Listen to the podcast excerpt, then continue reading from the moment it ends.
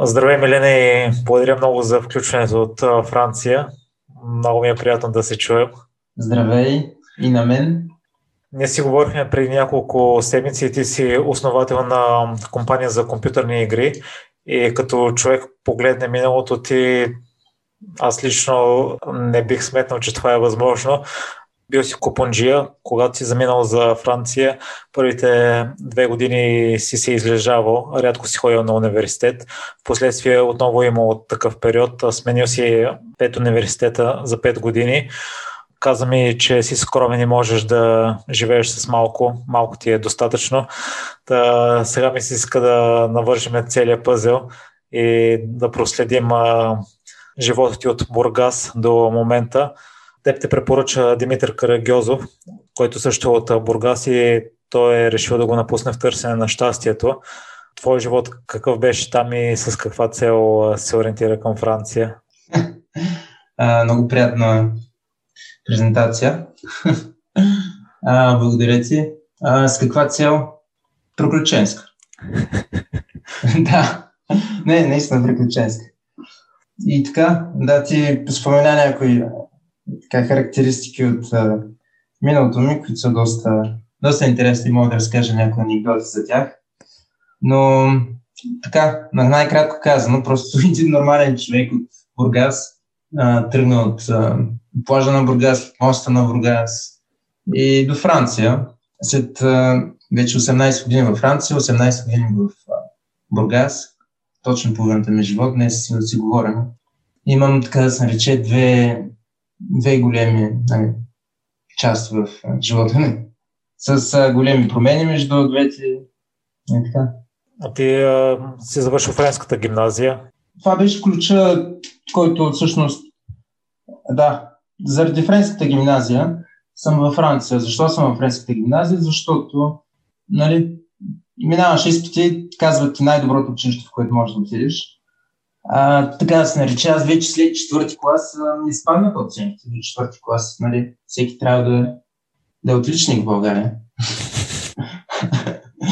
и след това разбираш как а, всеки очаква от теб да имаш хубави оценки и ако нямаш хубава оценка, не е хубаво. И тази система, тогава аз спомням първият път, когато носих двойка в къщи четвърти клас, бях в автобуса и пла, плачех. Плачех, че имам двойка. И то ни плаче, че имам двойка, плачех от реакцията на каква ще е на родителите ми. Нали, какво ще кажа. И така, но свикнаха. Ще разкажеш ли за възпитанието от тях, защото виждам някои общи черти. Възпитаван си добре, не си бил глезен, но са ти купували всичко, което си искал. При мен също е било така, не съм бил алчен и не съм искал много неща, но пък ти след това ставаш комподжи, питал си от всичко през живота си. Какво възпитание са ти дали родителите? Ами, родителите ми дараха свободно възпитание, за което много, много, много ви благодаря.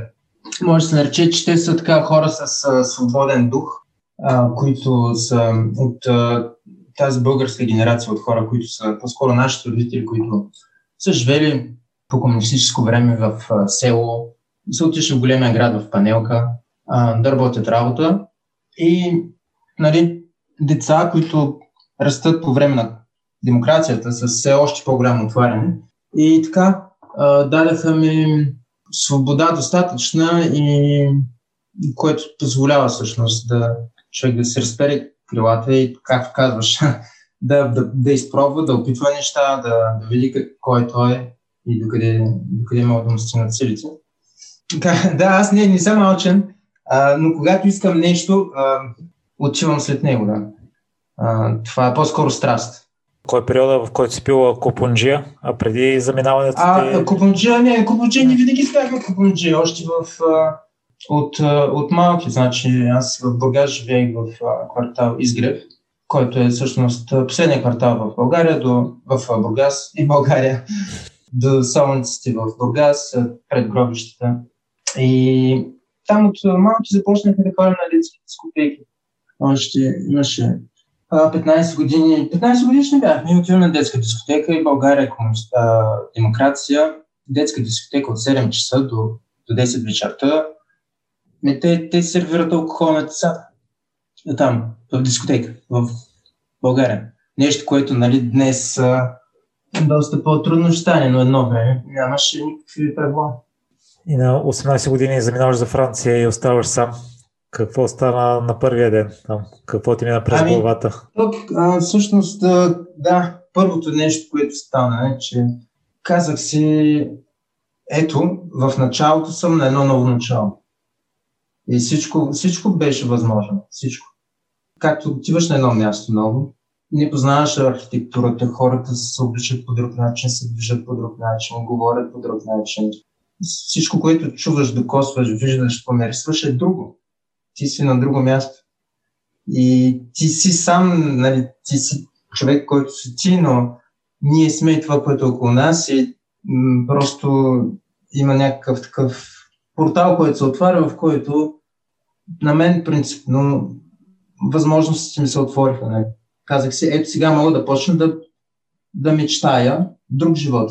От това, което ми разказваш, ми се струва странно, че е имало голям период от две години, в който основно си лежал, не си посещавал и редовно. Ами това беше част, това беше част от, от, мечтата също. Да се починеш малко. Да, нали, в България все пак а, доста неща, докато, докато замина, 17 годишен, аз в България с, после пак ще се върна за това нещо, но през цялото това време съм се занимавал доста с компютри в Бургас. И това ми беше една от а, страстите, когато бях а, малък. Едно време имаше правец компютър, това беше преди интернет още. Те не бяха на Windows, те бяха на DOS и така доста стари игри. Но много малко хора имаха компютър тогава в, в България. Нашите съседи имаха компютър, а те живееха над нас. И тяхният син, той се казва Юлиан Радионов, баскетболист в националния отбор по баскетбол. Беше, в момента е в Япония и там преподава на деца баскетбол. Ето това е, може би, следващото, нали, човек, който може да говори с него. Им се роди дете и един ден слязаха до нас и аз постоянно ходих в тях, когато можех да се добера пръстите на компютъра. А то нищо не разбираш. То, е, то не е да си хванеш мишки и да движиш някаква, някакво курсорче и да натиснеш някъде. То е пишеш, пишеш дум и натискаш Enter. а, и показаха ми един-два трика, нали, C, D, две точки, Enter, виждаш вътре в директориите. И така започнах да си говоря с а, този компютър по един път на месец. и играх на Prince of Persia, на, на други игри, пускаха ми игри и с копчетата натискам наляво надясно. Един ден им се родителите на тях и майка му на Юлиан слиза долу при майка ми и казва, виж сега, ние Абе, ще ни трябва място горе, искаме да сложим детска детско легло, ще може да вземете компютъра да го държите малко у вас. Мога да ти кажа, че това беше най-щастливия ден в живота тогава. Полудях, полудях. Аз съм човек, който обича играчки, обича да, нали, интересни неща, кулички с дистанционно, матчбокс кулички, войничета, като деца, нали, все пак. И това, това много ни позволява да, да работи с а, въображението, но това нещо просто компютър беше съвсем. То беше като матрицата, сравнение с другите неща. Така се започна, майка ми видя, че имам нали, наклонности към тези неща, разбирам ги. И както казахме преди малко, нали, не са, не са ме но също време съм купил това, което съм искал да ми е трябвало. И винаги ми купуваха всъщност компютъра, хубав. И всеки 2, 3, 4 години го сменях и си взимах пак най за да може да, да играем. А, така, и в началото още там, трети, четвърти клас имах си мой компютър, ни бяхме много малко деца, които имахме компютри и то стана така като малко една лека така, затворено общество, което си говореше на друг език, който имаше друга визия над нещата, на, на тези неща, технологията на предвид. И това ме отведи нали, с, след това с нали, растеш, хващате вече нали, други, други работи ти идват в главата, почваш да гониш на игри, на момичета, излизания, приятели, купони. Но това нещо си остана. И когато дойдох във Франция, аз дойдох с компютър. Аз дойдох, аз исках да се седна, но малко да се почина. И да, все пак избрах град Ница в Франция, който е в Южна Франция. И, а, единственото нещо, заради което го избрах, е защото беше на юг и беше до морето. Имахме опции от други градове, Лио, Париж, ам, Бордо също на, на, на океана, но юг, като видях Кан, Монако, а, си казах, супер, от Бургас там, идеално. И така, когато дойдох, трябваше, трябваха ми горе-долу 2-3 месеца да, да, да схвана къде се намирам. В началото виждаш неща и си представяш как, ще е тук, но след така, 2 месеца, вече 3 месеца, горе-долу не разбираш а, какви са хората, къде има да се излиза, какво има да се прави, каква културност има в града и как а, нали, може да се добавляваш. И ми се стори доста лимитиран като град в сравнение с а, от там, където а, идвах, от Бургас, от Българското Черноморие. А, защо? М- ами, значи всички заведения и дискотеки там затваряха в един часа вечерта. Имаше само две, които можеха да стоят до 6 часа сутринта. И едното беше за е, беше гей бар, а другото беше бар за стари хора. С, с стара музика от 60-те години. И това бяха двете места, където можеш да отидеш и да изкараш един брутален купон до 6 часа, трета, другите, друго нямаш. И тогава просто се осъзнах колко е различно тук. Другия път беше, когато карам с кола в Ница и в България аз се карах доста бързо. Защото много малко карам, много малко карах кола. Баща ми той ме научи. Както едно време се учиха хората, децата слагах и на, на, на колената си, аз държа волана, той нацепва педалите и ти се учиш, после това става. Сега, ако някой те види да направиш такова нещо, тук във Франция аз не мога да видя такова нещо. Това е направо поред в, в пандиза. И ам, когато нали, продължих с така по, по, а, по-темпово каране и в Ница си карам, изпреварвам отляво, отдясно, ага, газ и отивам първо, спирам на червения стафар да ме спира една кола бавно, бавно и една баба отваря прозореца и ми вика, тук така ни се кара. Ето това направо така ме стресна. За първ път в живота си виждам нещо, което никога не съм виждал от целия си живот в България. Кога една баба ще спре с кола до теб в България, значи аз тогава, карах в България, то нямаше баби, които да карат с коли. А да спре с кола и да отвори прозореца, където ни бабици в България викат, ай, ла, дъртфилниче, дай от Нямам респект към старите хора. И тази баба просто ми каза това нещо. И какво и, аз и, и си викам, окей, добре, аз не съм си вкъщи, тя рече с някакви правила пак. И това беше а, така, нали, както ти казвам, това беше чисто от а, новия свят. И връщам се пак на компютрите. И значи ни тръгваме за Франция и аз си, си взех моят компютър, обаче беше екрана толкова голям, че нямаше как да го вкараме в колата на майка ми баща ми, които дойдеха с мен да, да ме изпратят.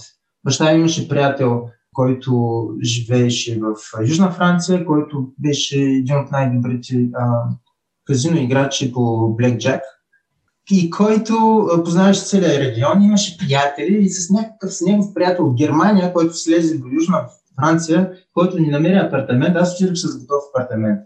И седнах и бях нагласен. Показва ми къде е магазин за ядене, показва ми къде е банката и показва къде е университет. И се тръгна.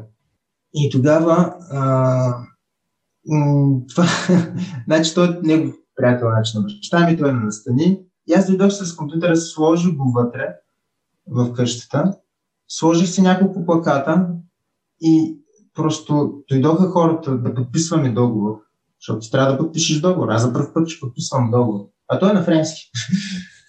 Аз идвам в френска гимназия, но ти като си в френска гимназия, ти учиш един френски, дето това, което научаваш не е френски. В сравнение с когато дойдеш тук. А, първо, произнасянето, те ни научат на произнасяне и когато не, не произнасяме добре, ние ни, си, ни изработваме ухото като инструмент, който да чува правилно нещата.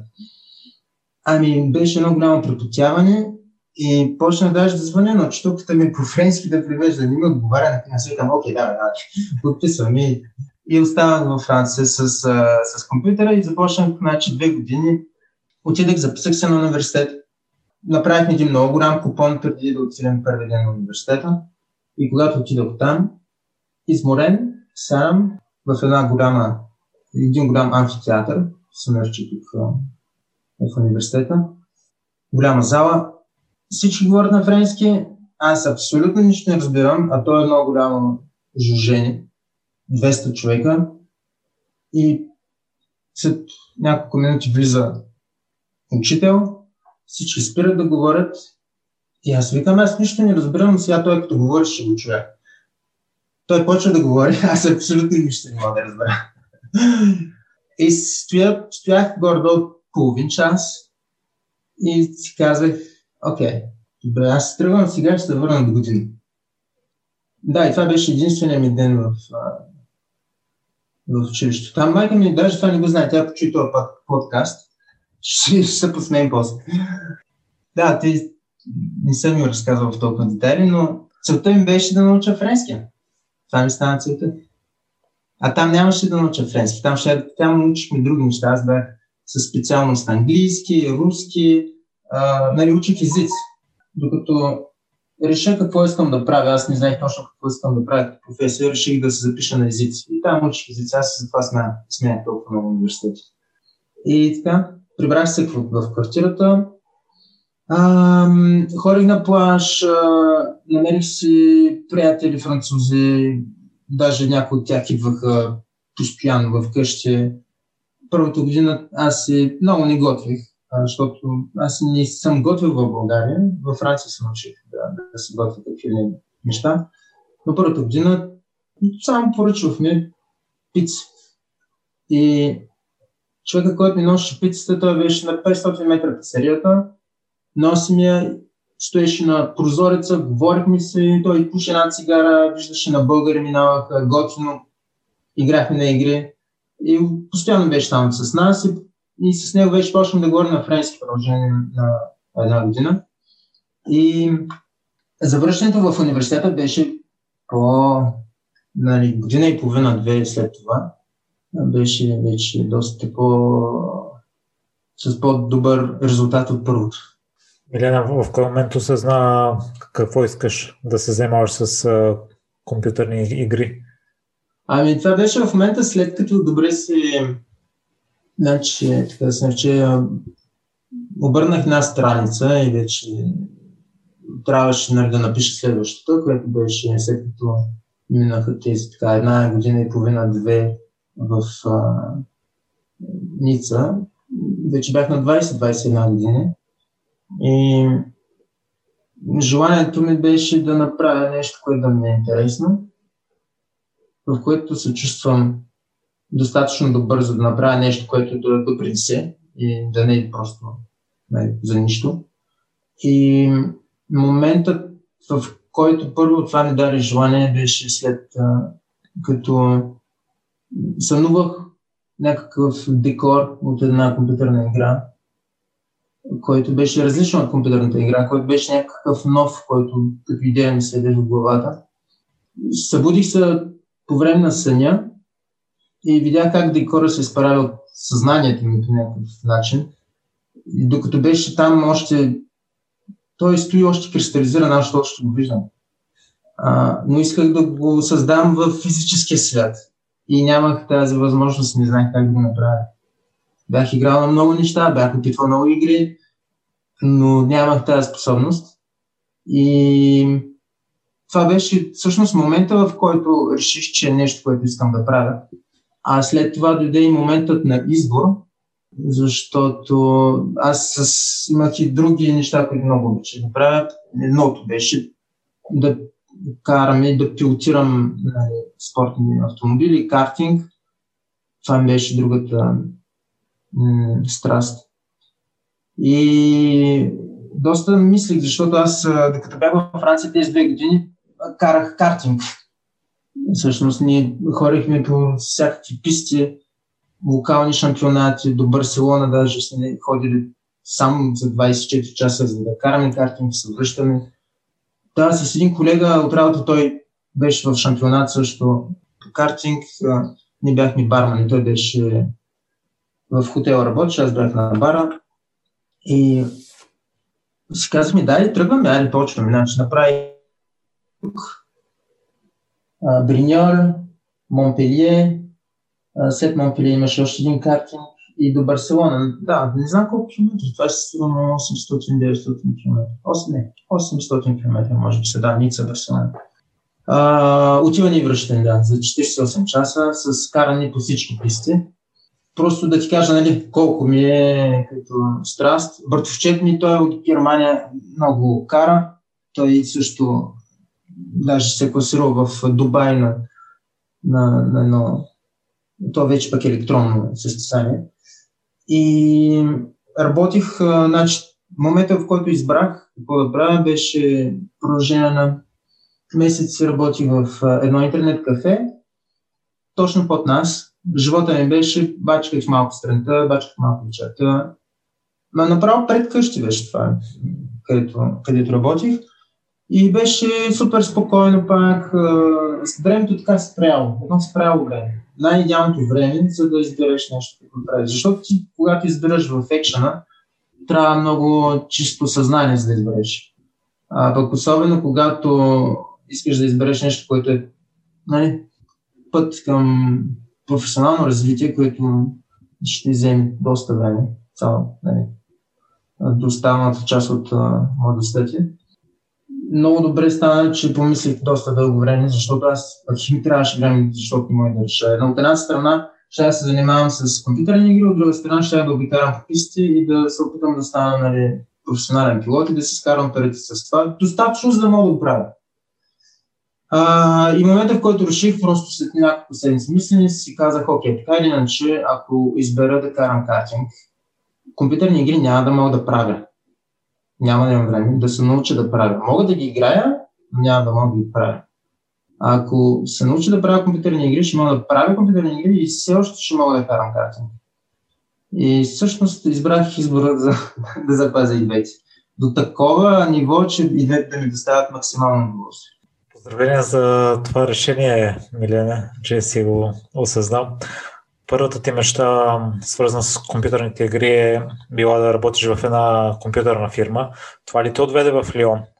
Значи, това, което ме отведе в Лион е интернетът на 2000-те години, 2005-2006, когато един познат Санде ми каза, бе човек, направи си един Фейсбук. Това, е, това ще е бъдещето. Казвам ти, правя си Фейсбук, търся с приятели, никой не намери. Никой нямаше Фейсбук. Никой. И го оставих. Тогава, значи, погледнах тези дати, когато го правих това Фейсбук. Тогава имал 40 000 човека в света, които са имали Фейсбук. Тогава беше и Google. Тогава излязаха нещата.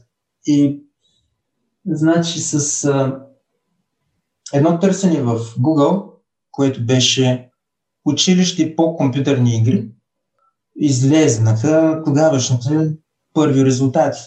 И то не бяха реклами, то бяха наистина първи резултати, където кои са, кои, са, кои са училищата, за кои училища се говори. И а, видях Лион.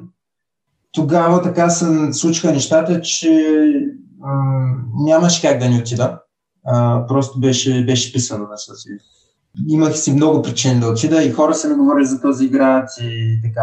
Човек като види и като чуи за Лион по някакъв начин просто са влюбва в него и доста хора, които са идвали тук, много ми харесва и аз не съм очаквал толкова бързо да си кажа за един град, че ето това е града, където да остана. А, не го очаквах наистина, защото като малък съм пътувал в, а, в Европа по-скоро, а, но идвам от Бургас, бил съм в Ница. И от Бургас съм искал да отида на друго място, от Ница съм искал да отида на друго място. И си мисля, че така ще се наредят няколко неща, както и университета. Университетите ни се наредиха няколко, докато намеря правилния, но така града от, от, от третия беше правилния. И така, това ме докара до тук, по-скоро диплома някаква и да, да науча как се правят компютърни Каква специалност записваш? Защото си сменил няколко университета, учил си по една година, като ти си учил за знание всъщност, освен за дипломата. А, да, аз съм учил за знание, винаги съм учил за знание, никога съм учил за диплома и за оценки и за такива неща. А, защото оценката, то е нищо за оценката, е само оценка. Нали, оценката може да използваш да се отвориш някакви врата, но правенето на артистични значи, създания и проекти, като компютърните игри, ти показваш какво можеш да правиш, ти не ви си показваш оценката. Тя няма никакво значение. Е, защо сменях? Защото не знаех как се правят компютърни игри. А, докато науча как се правят компютърни игри, трябваше да сменя някои неща. Аз докато науча какво искам да правя от това, което съм научил как изглежда, е, ми трябваше още пак да сменя. Защото в началото първо да дам пример. Аз бях от хората, които като чуят компютърни игри, и повечето хора го мислят това нещо, си мислят, а, програмист. Нали? Програмисти правят компютърни игри. Това беше, трябва да си програмист. Сега хората са малко по-наясно. На едно време нямаше, нямаше детайли, за които хората да ги знаят. И отидах в училище за, в университет, в университет за по информатика в Ница. Аз идвам от френска гимназия. Там хората, които бяха, просто те бяха с а, а, средно образование, което е техническо, с много математика, с физика и химия. По математика аз си бях талант, а по геометрия пък наистина бях още по-добре. Там вече, това ми е с това, което се занимавам днес в компютърните игри. Аз съм доста по геометрия, но не така геометрия математическа, а по-скоро от артистична гледна точка. архитектурна. И когато отидах там, започнах да се уча на програмиране, всички други предмети бяха така по-трудни, аз просто нямах средно ниво но ме ме интересуваше информатиката. Информатиката това започваш от началото. Нямаше. Химията ни беше важна, физиката ни беше важна, математиката е важна, ако искаш да правиш някои, някои по-сложни неща, но тригонометрията е важна също, но за да правиш това, което се нарича геймплей, програмиране, което е всъщност какъв е резултата на едно действие, когато го направиш, се изискват по-скоро логика и прожекция на мисълта от много различни ъгли, как да погледнеш нещата и базово комуникиране с компютъра. Аз това е нещо от малък нали, имам мерси база. И там просто бях голям, както казвам в България, изрод. А, да. И имах много добри оценки, но преди края на първата година щях да мина. Аз бях, значи, имах оценки за да, за да мина годината, което е голямо постижение. Това е да минеш една година, след като имах много приятели, че си повтаряхме там, първа година, няколко години си стояха няколко. И тогава вече погледнах в интернет как се правят компютърни игри и вече видях, отворен са един нов прозорец в главата, който беше, а, окей, имаш триизмерно моделиране, анимация, светлини, текстури, декори, персонажи. И си има за всяко всъщност за всяка една част от тези игри си има хора, които ги правят тези неща и които въобще ни програмират.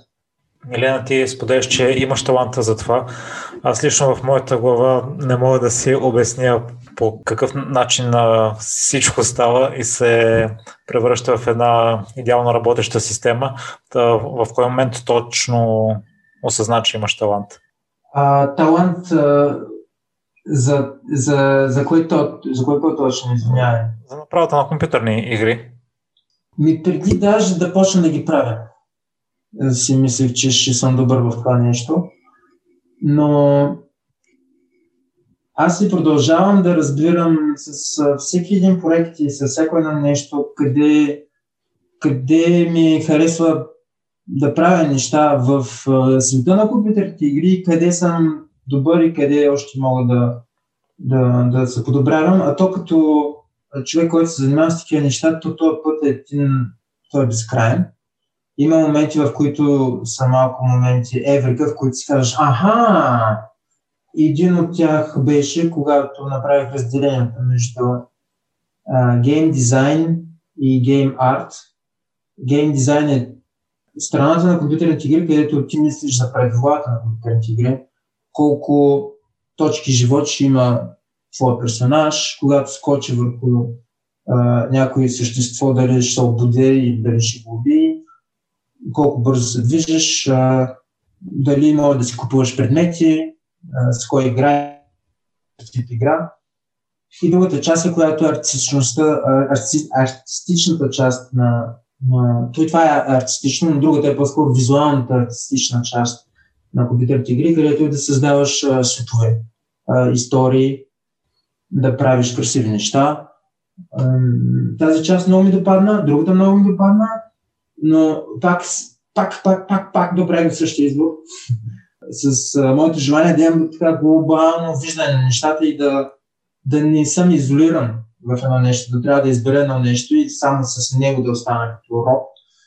Избрах артистичната част, като си казах пак, другото пак ще мога да го правя по-късно, защото сега, ако искам да науча артистичната част, трябва много тренировка на рисуване, на анализ с око. Имам просто много неща, които трябва да се научат в домейна на, на изкуството. И аз като малък, нали, все пак съм рисувал, защото рисувах каквото ми дойдеше дъвки, Space Jam с Бъв Бъни, с а, а, всичките животни от а, филма. Просто ги фащах, прерисувах ги и много ми беше готино, много ми беше, много ми харесва, че това нещо го правя. И сега с времето научавам, че съм направил много добър избор. много ми харесва. Другото е също много интересно, но сега работя с хора, които те се занимават с това нещо и които с, а, ние си споделяме всъщност а, според нашия път, какво сме избрали да научим, а, си споделяме нали, магията на, това, на тази професия, чрез работата на другия и все пак се оставяме възможност да комуникираме и да нали, по някакъв начин пак да, да имаш импакт, да имаш импакт на български. Влияние. Да, влияние върху, върху нещата. И позитивната част на, на, на това нещо като работа е, че работиш с хора и да работиш с хора е много човешко, много хубаво. Милена, споменахме вече, че първата ти мечта е била да започнеш в компания за компютърни игри и си е постигнал. Какво беше чувството тогава? А, чувството тогава беше на удовлетворение пълно. И желанието да е, имаш глобалната картина ли те потикна вече и сам да създадеш студио за компютърни игри? Ами да, защото ти в а, голяма фирма за компютърни игри, която е над 50-60 човека, а, са различни звена и аз бях в едно звено с а, изключително талантливи хора, където научих много, много неща в момента тази компания тя е част от Microsoft. Microsoft купиха това студио. Но нямаше това другото, което ти го спомена. Глобалното, глобал, глобалния, глобалната визия и връзка с хора, които са на всяко едно ниво, създаването на този труд липсва. И на мен като човек, и като, както, нали, както ти разказах малко моята история, нали, виждаш и персонажа, който съм, съм, съм бил. Имах желание да, да, да направя пак нещо друго. И тогава още ми се въртяха идеи в главата. Аз много четях книги за различни, а, но по-скоро за това, което ме вдъхнови за, за игри, беше а, Айзак Аз, Азимов, а, историята нали, на, на роботите, фундация. И това sci-fi, виждане леко ретро, футуристично от 50-60 години, хората как се представяли роботите. И така, и ми се почнах да създавам светове в главата си пак и аз си преподавах а, компютърни игри в а, университета, всъщност след като завърших пета година в а, петия ми университет, където е, той беше, той е първия университет държавен по компютърни игри в Франция. Там завърших и като завърших, започнах да преподавам там и почнах да работя. И докато преподавах, аз с всъщност имахме проекти на края на годината, където учениците правят демо версия на игра. И аз тогава работих с ученици програмисти, ученици дизайнери, ученици артисти и имаше, отвориха и други училища в Лион по компютърни игри, частни, започнах там да преподавам и аз даже така доста бутнах нивото нагоре на училищата за компютърни игри в Лион. В момента са едни от най-добрите в, Франция и света. А, те французите са много силни в, в тази част.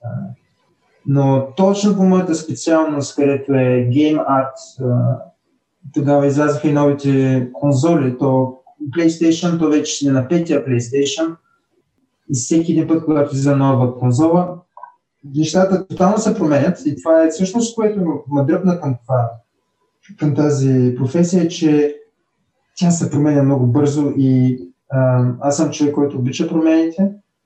Обичам си стабилните неща, които не се променят, разбира се. Но майка на едно време, аз така съм ги живея компютърните игри, те постоянно ставали по-добре и трябва постоянно всеки 3 години да искам на майка ми нов компютър да ми купува.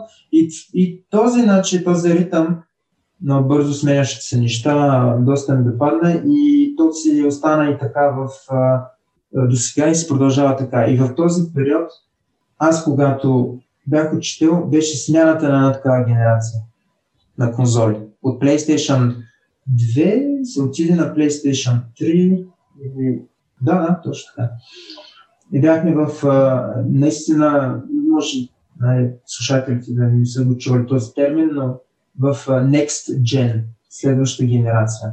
Този термин доста го използваме за генерации за компютърни игри и за конзоли. И когато излезе нова генерация, технологията е много по-бърза и ти можеш да правиш много повече неща. И начина на правене на нещата също се променя. И трябва да научиш нови софтуери, нов начин на мислене, нов начин да, да създаваш неща. И аз, когато бях ученик, моите учители нямаха тези знания, които получавах след като намирах пиратски дискове на, на мастер-класове, на туториали, които само в щатите съществуват. И в нея времена, когато YouTube туториали нямаше. И с книга, първата ми книга си купих на Амазон, една от първите на английски. То няма във Франция, никой няма да я прочете. С а, информация, която не можем да намерим в интернет. Тогава започнах да излизат малко форуми, хората започнаха да се обменят информация как се правят неща и се засили това глобално знание. Беше много изолирано и да, аз доста бързо и на моите дават някаква задача да правим вкъщи, аз се правя и също време чета от книгата, гледам туториал и допълвам неща, които просто изглеждат като професионални, изглеждат като научник и се връщам на училище в тях, а, с, с, с тях.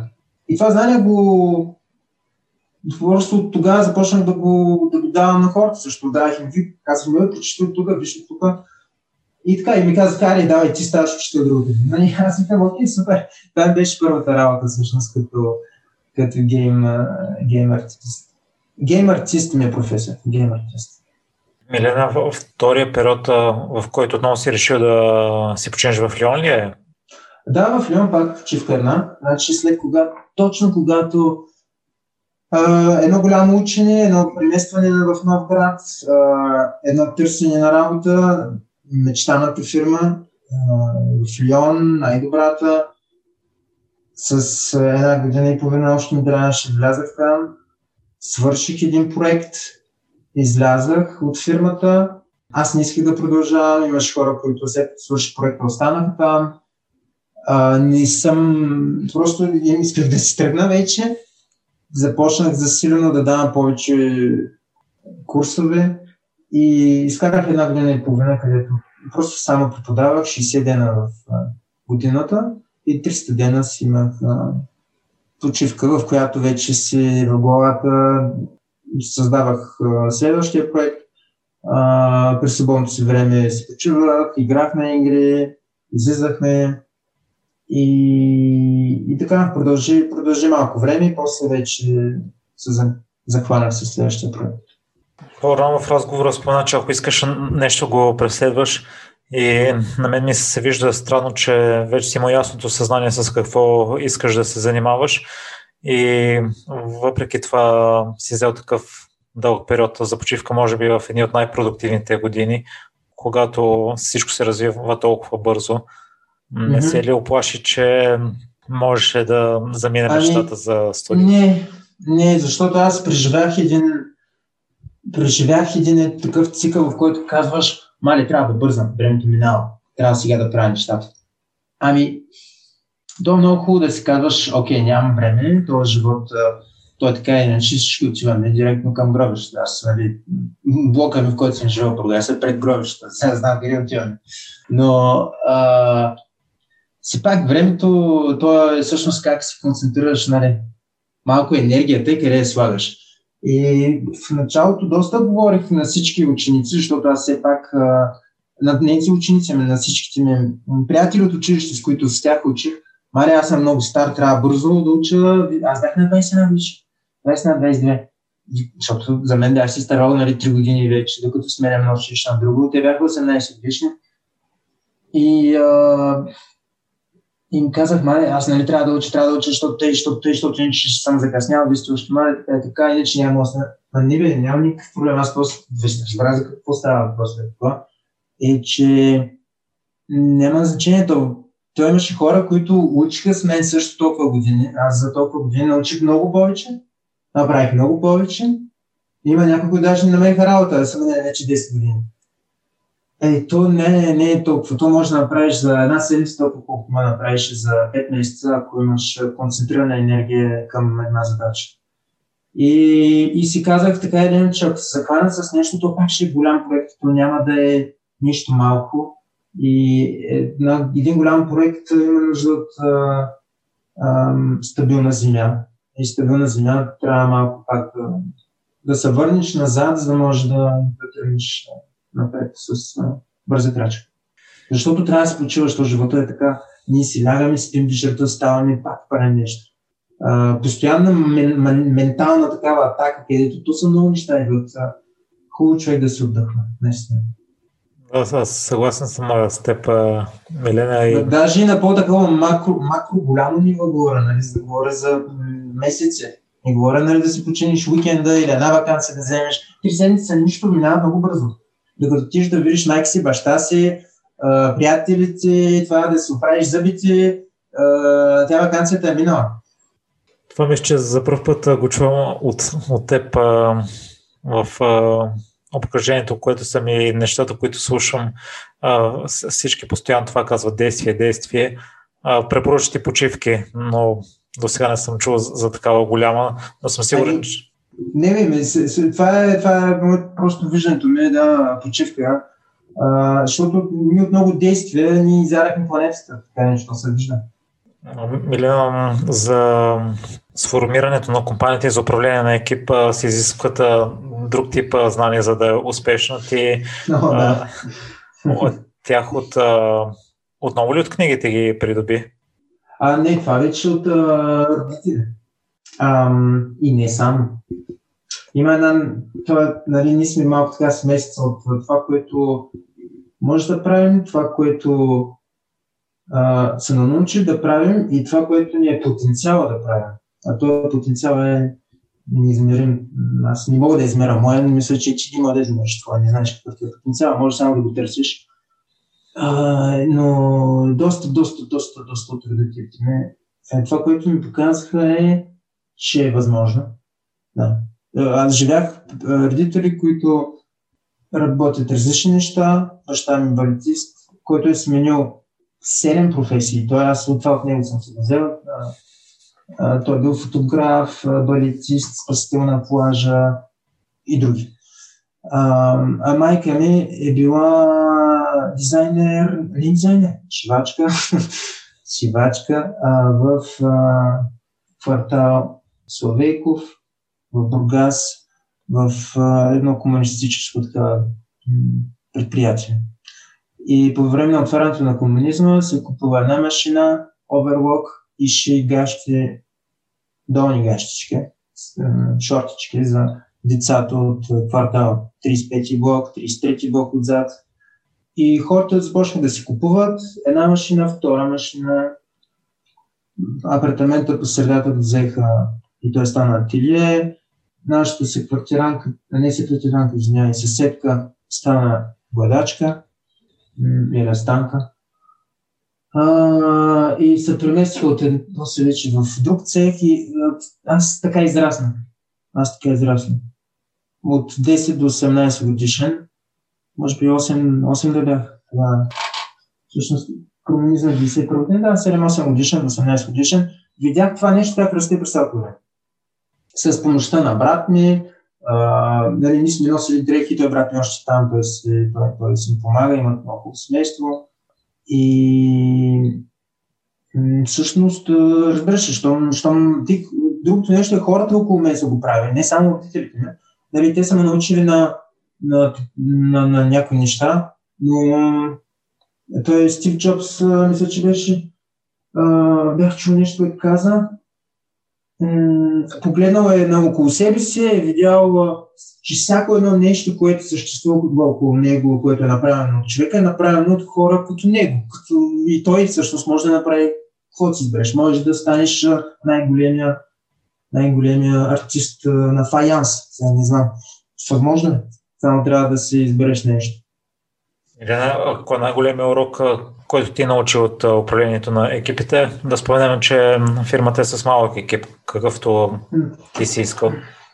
Най-големият урок, който на, на, научих е а, комуникация.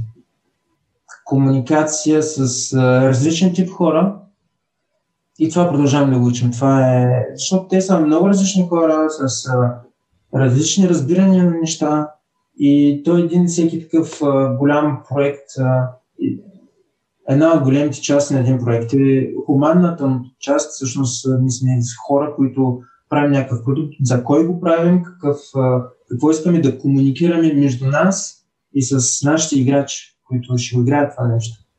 И, и това е. Това, което правя е това, което уча и това, което направя. А за управление на фирма?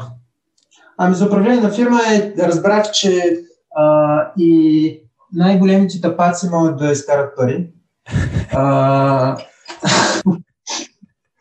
Но е много трудно да, да ги задържиш тези пари. Тогава вече се изисква доста умения. Защото виждал съм вече, нали, с примерни в началото, когато започнахме да работим, ние бяхме 3-4 човека, стигнахме до 30 човека. И стават вече ни такива по-големи суми, където ти се изненадваш, като видиш хора с каква с какво незнание на дадената тема а, инвестират или хвърлят пари и си мислят, че разбират и говорят нали, за, за стотици хиляди евро и милион и нагоре има хора, които, нали, на това е моето ниво, то има на много по-големи нива, не го виждам по телевизията. И това, което ме научи е просто да, да неутрализирам някои елементи по бизнес начин, които просто нямат никакво нямат, няма за какво да са на това ниво, така да нареча. Не, има хора, които са просто много големи лъжци, които са много големи кръци и които боравят с много пари. И така, ние сме малко... Мислим се за добрите, обаче се защитаваме като лоши. И така, там, там научих, бизнеса има, има нужда така, защото ти си атакуван, а, хората искат да те копират. А, то се едно, има едно бойно поле но бизнеса има нещо друго, което не го научих, знаех, че е там. И хората, като говориш с един банкер, като говориш с един човек да правиш бизнес, зад него той има човек и когато работиш с, с готини хора, бизнесът е едно уникално нещо, което ти позволява да създаваш и да правиш неща и да, да си в контакт с хората. Но от другата страна видях и, други неща, които аз ги гледам с насмешка, даже ни като си говорим между нас, а, просто се смеем на някои хора как, какви неща правят, с колко много пари и каква идиотска ситуация някаква се получава, но да, да, живеем в, а, във време на, на такива контрасти.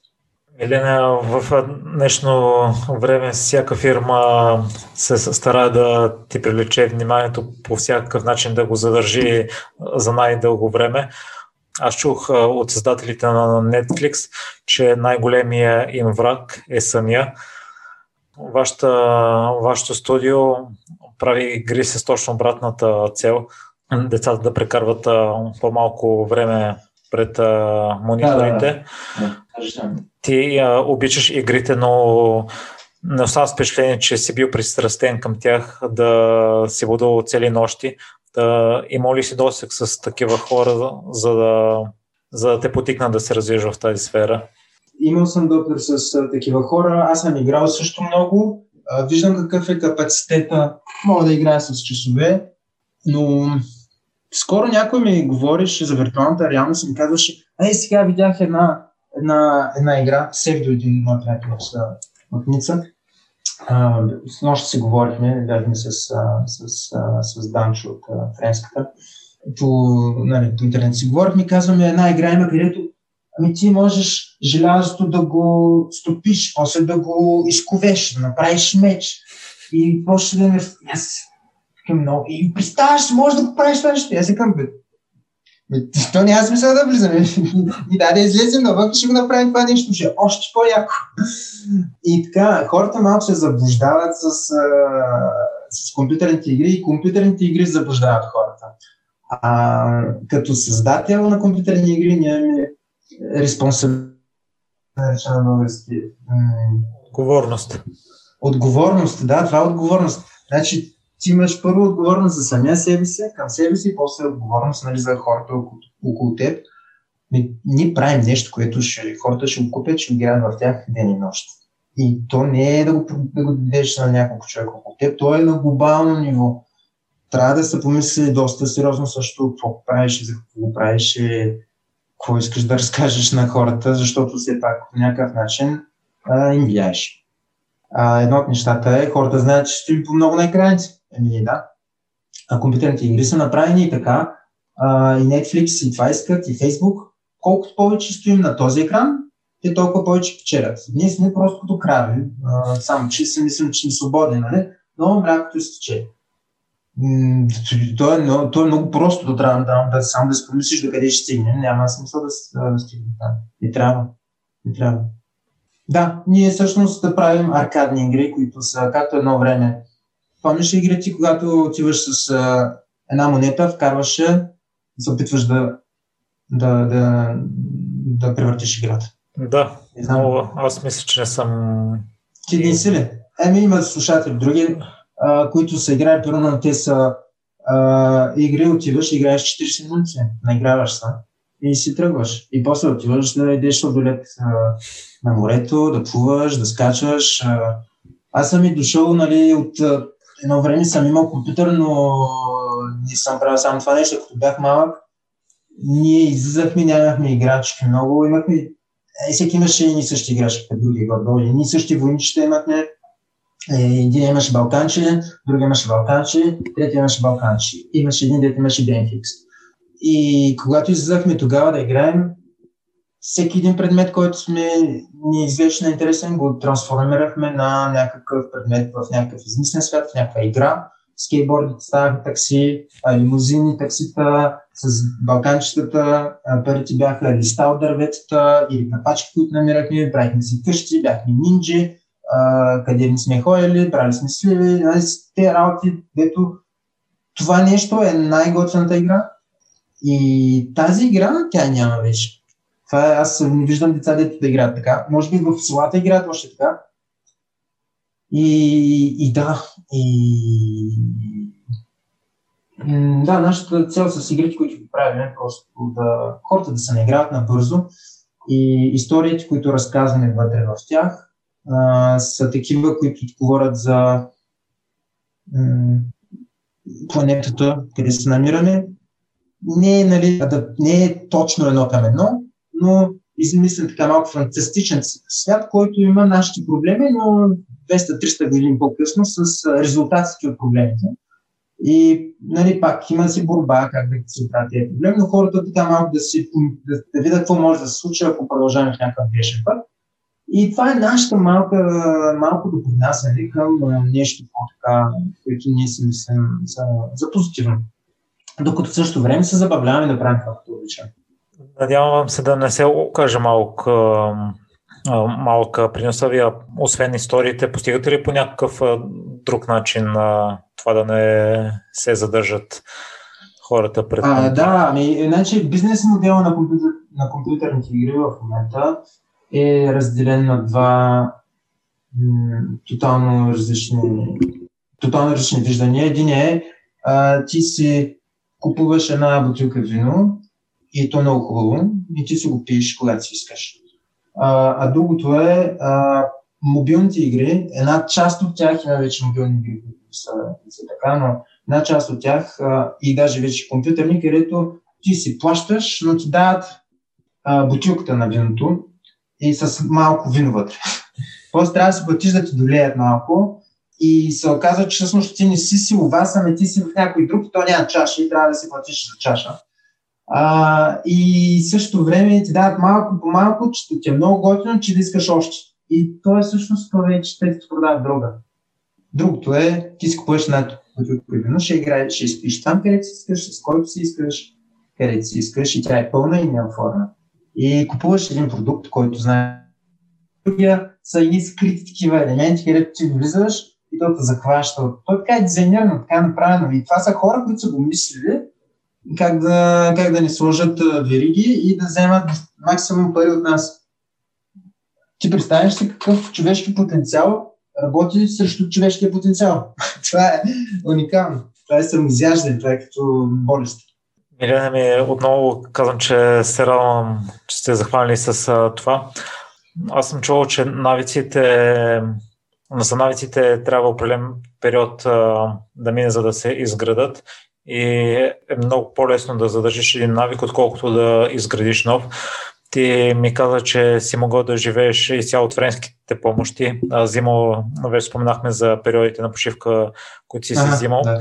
Мен лично ме е страх да спъра с нещата, които правя, защото в последствие мога да не започна. При теб какъв беше процес от прехода между почивка и отново работа? Ами беше на, на едно нещо има, което а, пак го чух от някой много интересно а, каза. Значи а, да, си, да си спечелиш живота. Нали? Голяма работа правим да си спечелиш живота. Да си... Какво значи да спечелиш живота? М- значи за нас хората е голяма работа, защото трябва да спечелим пари, за да може да спечелим живота, а, животните около нас, те си спечелили живота. Едно куче изяжда едно парче месо и вече е доволно. А ние имаме хиляда проблема, които трябва да направим, за да може да си кажем ето. А е този живот, той е просто, нали, казвам съм, че така трябва да го живеем, това трябва да направиш и той е, как кажеш, навик, той е една схема, така, която живеем. Хубаво е, според мен, човек малко да, да няма и да се задоволява с минималното. Да, защото то, то има толкова прекрасни неща и даже в, в малкото. А, има хора, които, нали, Димитър, както беше, а, Димитър Карагезов, а, който, който го спомена, който е мой приятел, той отиде в Индия, така няколко години стоя там се задоволяваш много малкото. Още по-малкото от мен, аз съм така по, даже малко по-мезрив от него. Шапка му свалям, браво. И, и така, не, без проблем. Вие ти си намерил смисъл в живота си. Какво би посъветвал хората, които са в търсене на себе си, които нямат ясна цел пред тях? Ами най-важното нещо е първо да са честни с самите себе си. Да. Това е най-важното. Да си честен какво наистина искаш. Да, нали, ти какво искаш. И не само ти какво искаш, ами от какво има нужда да се направи. Защото няма смисъл да правиш нещо, от което няма нужда. Имаш нужда лична и нужда на околния свят. Нали, хора, къде да се намираш, примерно сега не знам. На луната си, ако има някаква колония от мравки, дето имат някакъв проблем, може да се опиташ на тях да им помогнеш. Нали, тотално в някакъв друг филм. Ма сега сме тук и какво има нужда да се направи? Аз, аз започнах чисто егоистично. Мой избор. Моят избор беше да правя компютърни игри, за... защото исках да ги правя. По-късно ми дойдоха нали, визията за Ами, чак сега, нали, ще го направим това нещо, но то пък а, има някакъв импакт, има някакво въздействие и, и почна да мисля тези неща. Ако сега тя момента, когато почваш да мислиш какво да правиш, ами аз бих си помислил тези две неща. И да, едното ако го няма, а, то другото ще дойде ще почуга на вратата по-късно. Да, това е съвета, който да. Къде слушателите могат да се свържат с теб или да играят някои от игрите на Rise Up Studios? Ами, иначе в всички социални мрежи, в Steam, ако хората имат Steam, а българите много ги пиратват игрите, пиратвайте, няма проблем. А, аз съм си ги пиратвал аз едно време. А, значи играта се казва RoboQuest, излезе в 2020 година в Steam. А, много съм доволен в мета, защото ударихме вече хиляда ревюта а, в Steam и ние когато искахме да, когато си играта, когато излиза, си казахме, боже, дано да имаме над 80% позитивни ревюта. Това са нали, добрите игри. Над 90% са супер добрите, над 95-96% там са вече брутални игри. И на 1000 ревюта сме на 96% и това съм много, много, много, много доволен и съм много щастлив. Работата на целия екип и моята така че да, предлагам продукт, който аз го харесвам, хората го харесват, просто те да видите какво, какво сме направили, ако е интересно. И а, бих даже играл с някои хора, да могат да дойдат в... А, това вече по-за специалистите. Имаме социална мрежа, която е Discord. Имаме си Discord за играта. А, да, хора могат да дойдат там, да говорят с екипа, с мен, с нас също в Twitch а, правим стримове. Направихме само един за сега, но ще направим доста повече. И вече в хората, ако искат да ме питат нещо в LinkedIn, в Facebook. И поздравление за това, а, за големия процент от позитивни ревюта, Милене. Да, мерси, мерси. мерси. Радвам се, че добрата идея се оценява и от всички хора, които играят играта. В какво си се е провалял? А, провалял? Ами, в какво съм правил грешки, нали? Да, нещо и да са нещо, да... ами, доста, доста, доста неща. И всеки един път а, взимам позитивното и гледам да, да реагирам по-добре на следващата ситуация, за да могат неща да отидат в правилната посока. А с какво се гордееш най-много? М- с... А, нелимитираното ми виждане с а, това, че все още мечтая за развиване на потенциал и че а, искам да живея живота на, на, напълно. Много ти благодаря за днешното гостуване, Милена, и се надявам от вас да тръгне промяната в света и отново да, да се върнем към а, времето навън и игрите навън, а не... Ами благодаря ти, ще направя каквото можем аз със, сигурност и така, всеки по-малко и, и така ще станат нещата. Пожелавам го. Благодаря ти ми. На, таб, на теб също всичко най-хубаво пожелавам на, на твоята публика, всичко хора, най-хубаво на вас, много късмет и, и така. И до следващия път България, както ти казах, ще отидем да издадем една българска матча.